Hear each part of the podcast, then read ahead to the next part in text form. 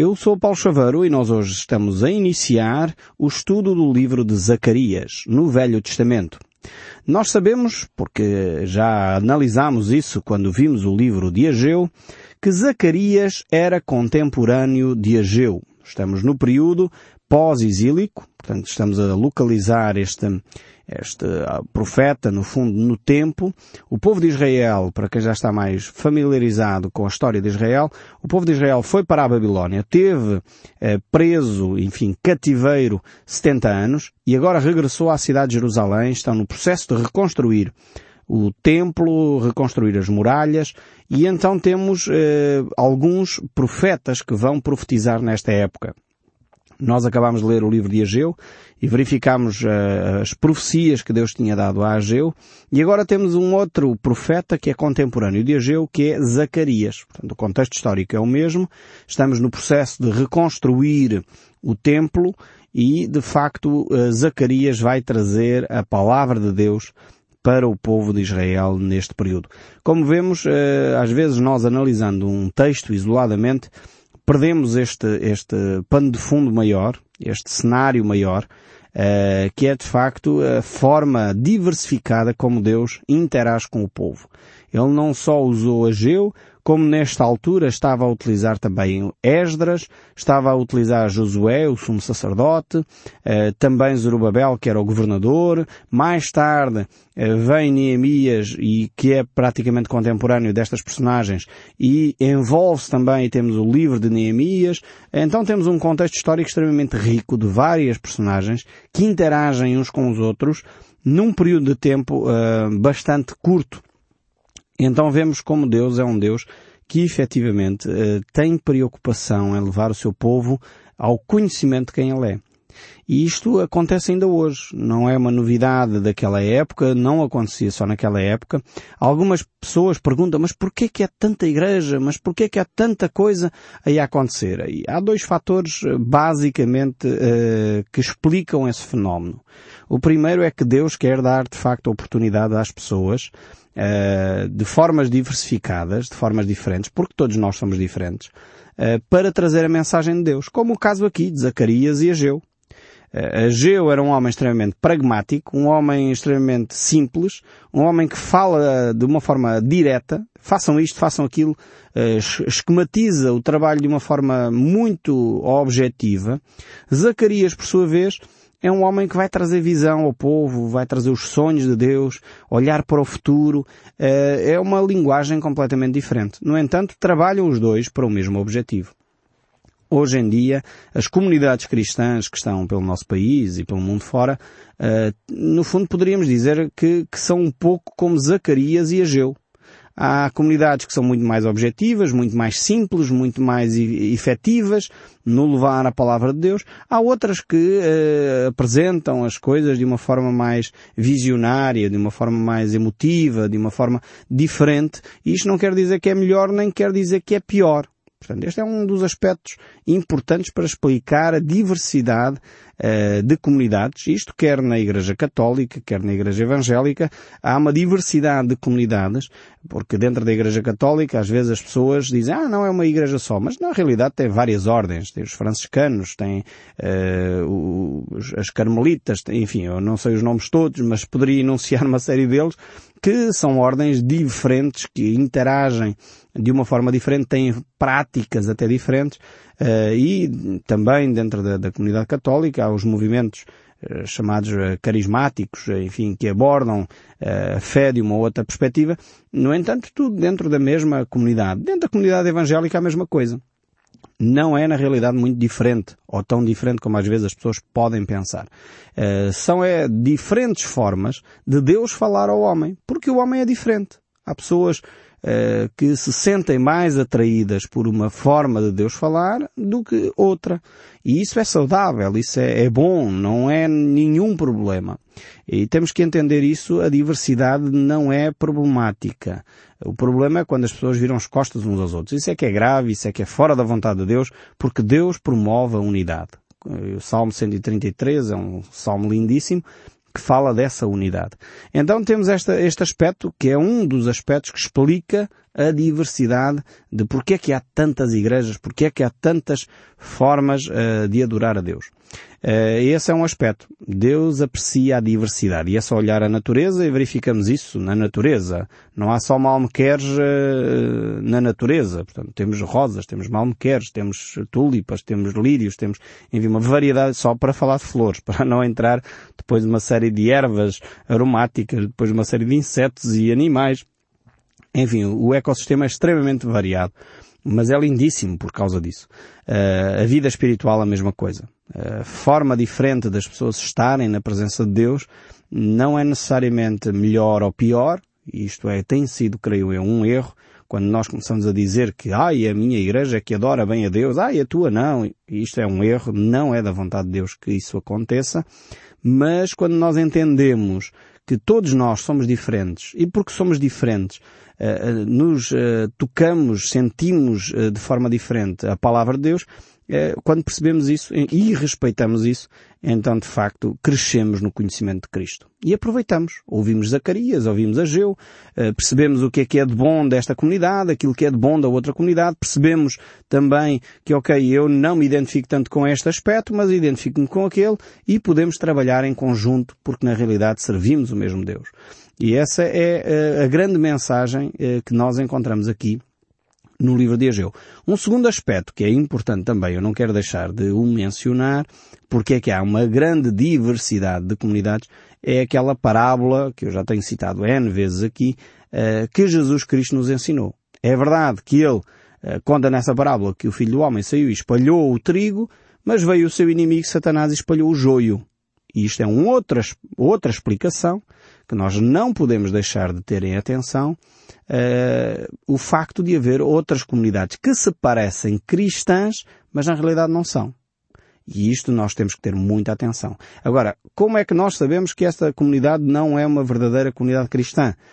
Tem a ver com a forma como eles valorizam a pessoa de Jesus Cristo, se eles entendem Cristo como Filho de Deus, enviado de Deus, o Deus, a terceira pessoa da Trindade, se tem este conceito claro das Escrituras, porque se não tem e a pessoa de Cristo é diminuída, que era o problema do gnosticismo naquela época, no primeiro século, segundo século, era exatamente isso. É, diziam Cristo, ok, Cristo foi um profeta, um homem que atingiu, assim, uma espiritualidade alta e por isso ele tornou-se, assim, um pequeno Deus.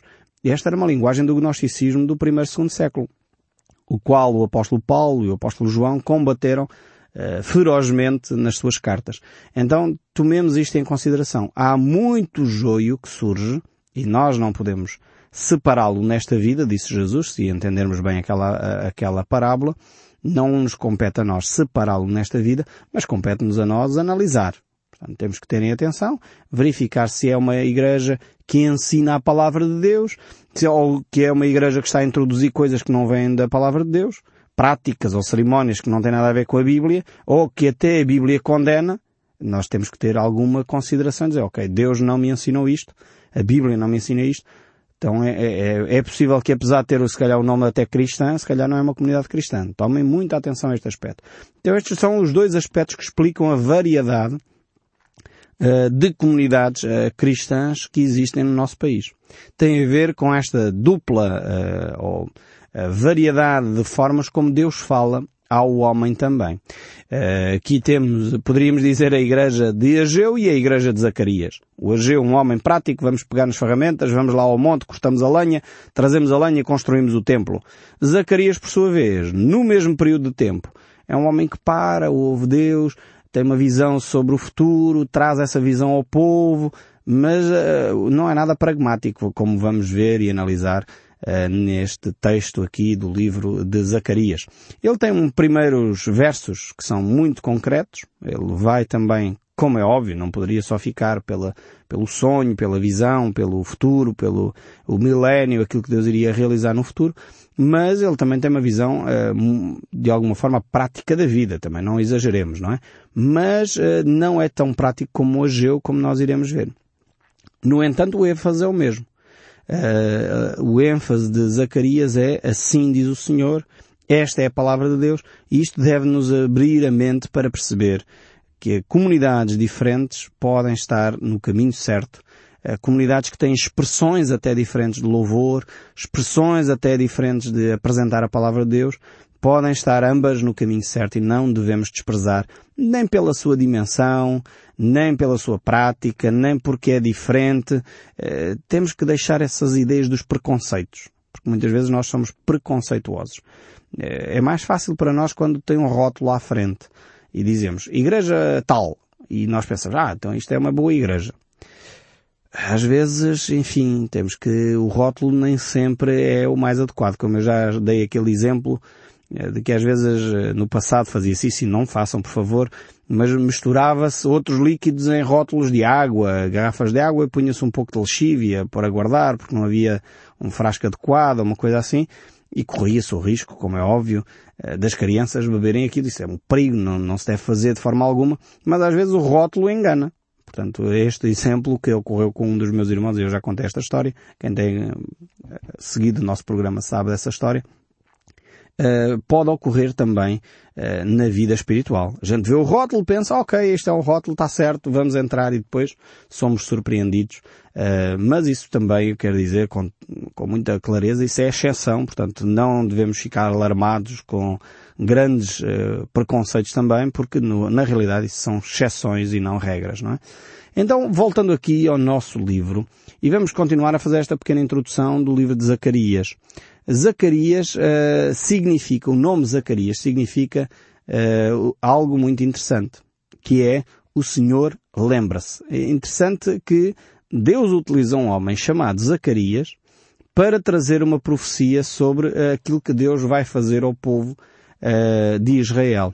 Daquilo que no fundo Deus se vai lembrar da aliança. Então o próprio nome Zacarias, quando quando alguém uh, dizia o nome Zacarias, estava a dizer o Senhor lembra-se. E, de facto, Zacarias tinha uma mensagem que é o Senhor efetivamente lembra-se de nós. O Senhor não nos desamparou, o Senhor não se esqueceu de nós.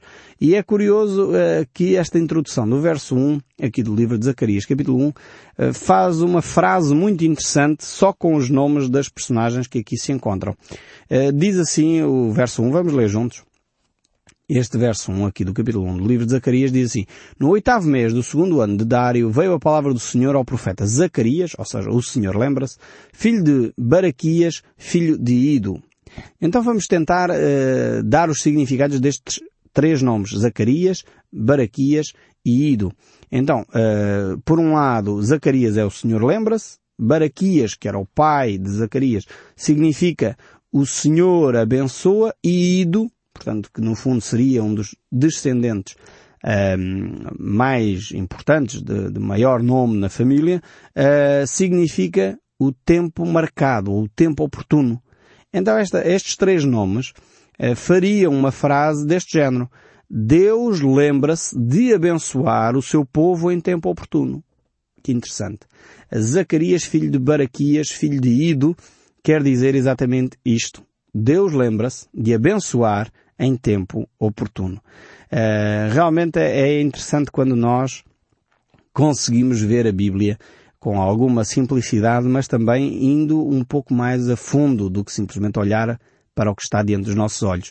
Porque na realidade, às vezes Deus tem mensagens extremamente interessantes nestas pequenas coisas, nestes pequenos trocadilhos que nós encontramos aqui, que no hebraico funcionam muito melhor do que na tradução para o português, eh, porque claro está que quando se traduz tem que se traduzir o nome da personagem, mas os seus significados, eh, porque no povo hebraico todos os nomes tinham um significado algo, qualquer, eh, e neste caso estes três nomes deixam aqui uma mensagem tremenda. Deus lembra-se de abençoar em tempo oportuno. E eu creio que é uma mensagem para cada um de nós, porque muitas vezes nós queremos ser abençoados aqui e agora.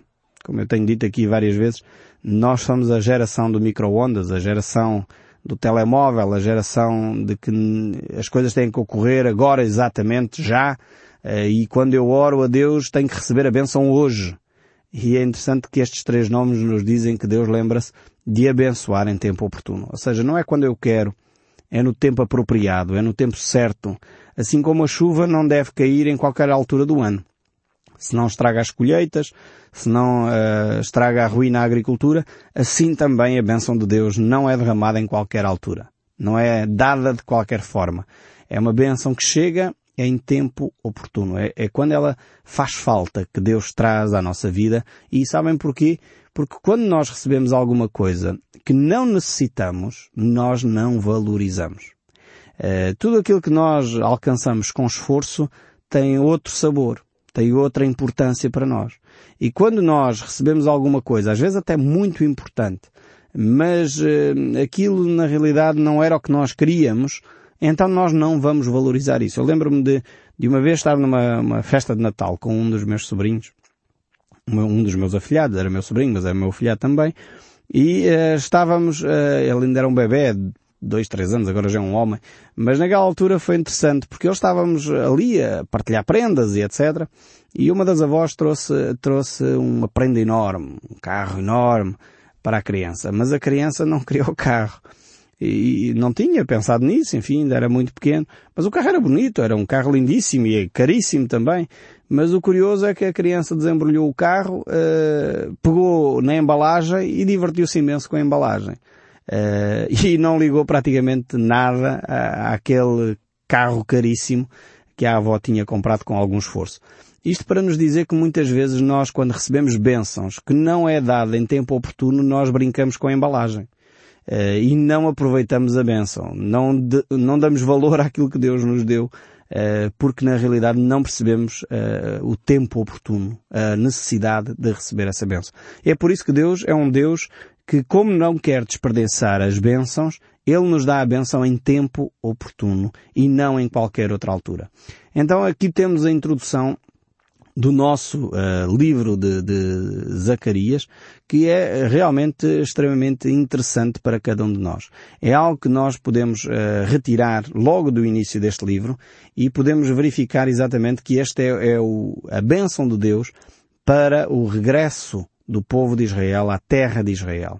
O povo estava no cativeiro e, e por isso mesmo vemos que uh, Deus quer trazer esta mensagem efetiva para o seu povo. Este Zacarias eh, é provavelmente também eh, o mesmo Zacarias que é mencionado em Neemias, capítulo 12, verso 4, que encontramos como sendo também uh, sacerdote. Então Zacarias provavelmente era não só profeta, como um sacerdote que estava ao serviço do Senhor. E mais tarde é bem provável que fosse também o mesmo Zacarias que Jesus Cristo menciona no Evangelho de São Mateus, uh, capítulo 23, verso 35. Eu gostaria de ler até este texto. Diz assim, para que sobre vós recaia todo o sangue justo derramado sobre a terra, desde o sangue do justo Abel até ao sangue de Zacarias, filho de Baraquias, que mataste entre o santuário e o altar. Vejam bem que este homem, num período em que o povo de Israel estava a retornar para a terra prometida, traz uma mensagem tremenda, como nós iremos ver, ao povo de Israel, mas mesmo assim, este povo de coração duro uh, trata mal este homem e vai matá-lo, diz aqui, no santuário uh, de Deus. Então, provavelmente é o mesmo Zacarias que estamos a falar desta profecia. No entanto, uh, na Bíblia, Zacarias não é só este, não é só este Zacarias. Aliás, a Bíblia tem cerca de 25 a 30 nomes de Zacarias, 30 personagens diferentes.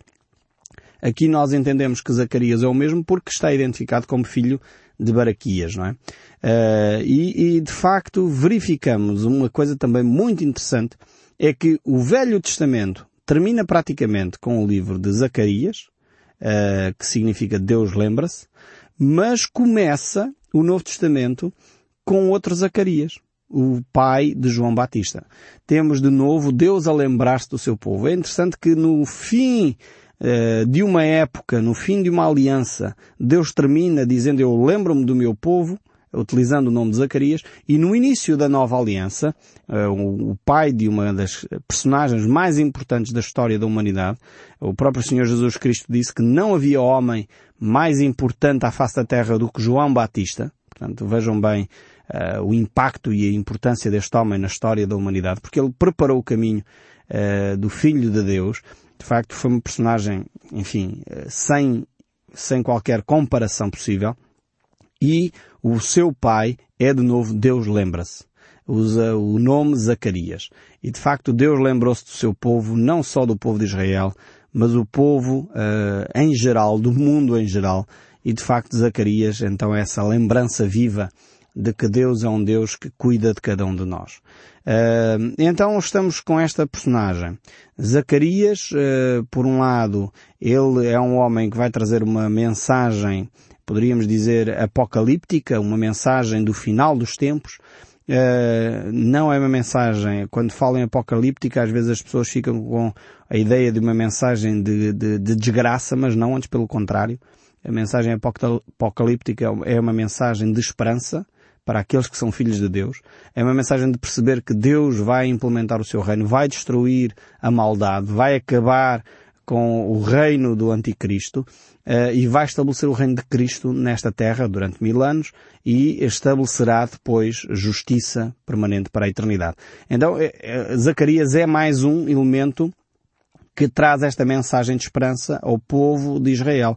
Mas não é o único. A Bíblia tem mais mensagens destas, quer com Daniel, quer com Ezequiel, quer também com João, através do livro de Apocalipse. Nós temos estas mensagens escritas uh, nestes vários livros. Nós temos também aqui, uh, então, neste, nestes capítulos que vamos ver, uh, alguns temas importantes. Temos então aqui no livro de Zacarias a profecia de juízo da parte de Deus, e isso vamos encontrar desde o capítulo 9 ao 14. E as primeiras profecias estão relacionadas com a primeira vinda de Cristo. Uh, por outro lado, a segunda profecia tem a ver com a segunda vinda de Cristo até ao final uh, do capítulo 14. E temos, de facto, este homem tremendo que começa a sua profecia também no segundo ano do, do rei Dário. Nós já falamos sobre isso, a importância deste homem que devolveu as nações aos seus locais e o facto do povo estar a, a no fundo, a conduzir a sua vida a partir desta data. Segundo ano do rei Dário significa ano 520 a.C. Um, e estamos então nesta ordem de ideias a começar uma nova fase, uma profecia que Deus vai trazer então ao povo uh, de Israel. E nós iremos ver isso no próximo programa e certamente temos uma grande mensagem da parte de Deus para cada um de nós. Até lá, que Deus o abençoe ricamente e não deixe de ouvir o som deste livro.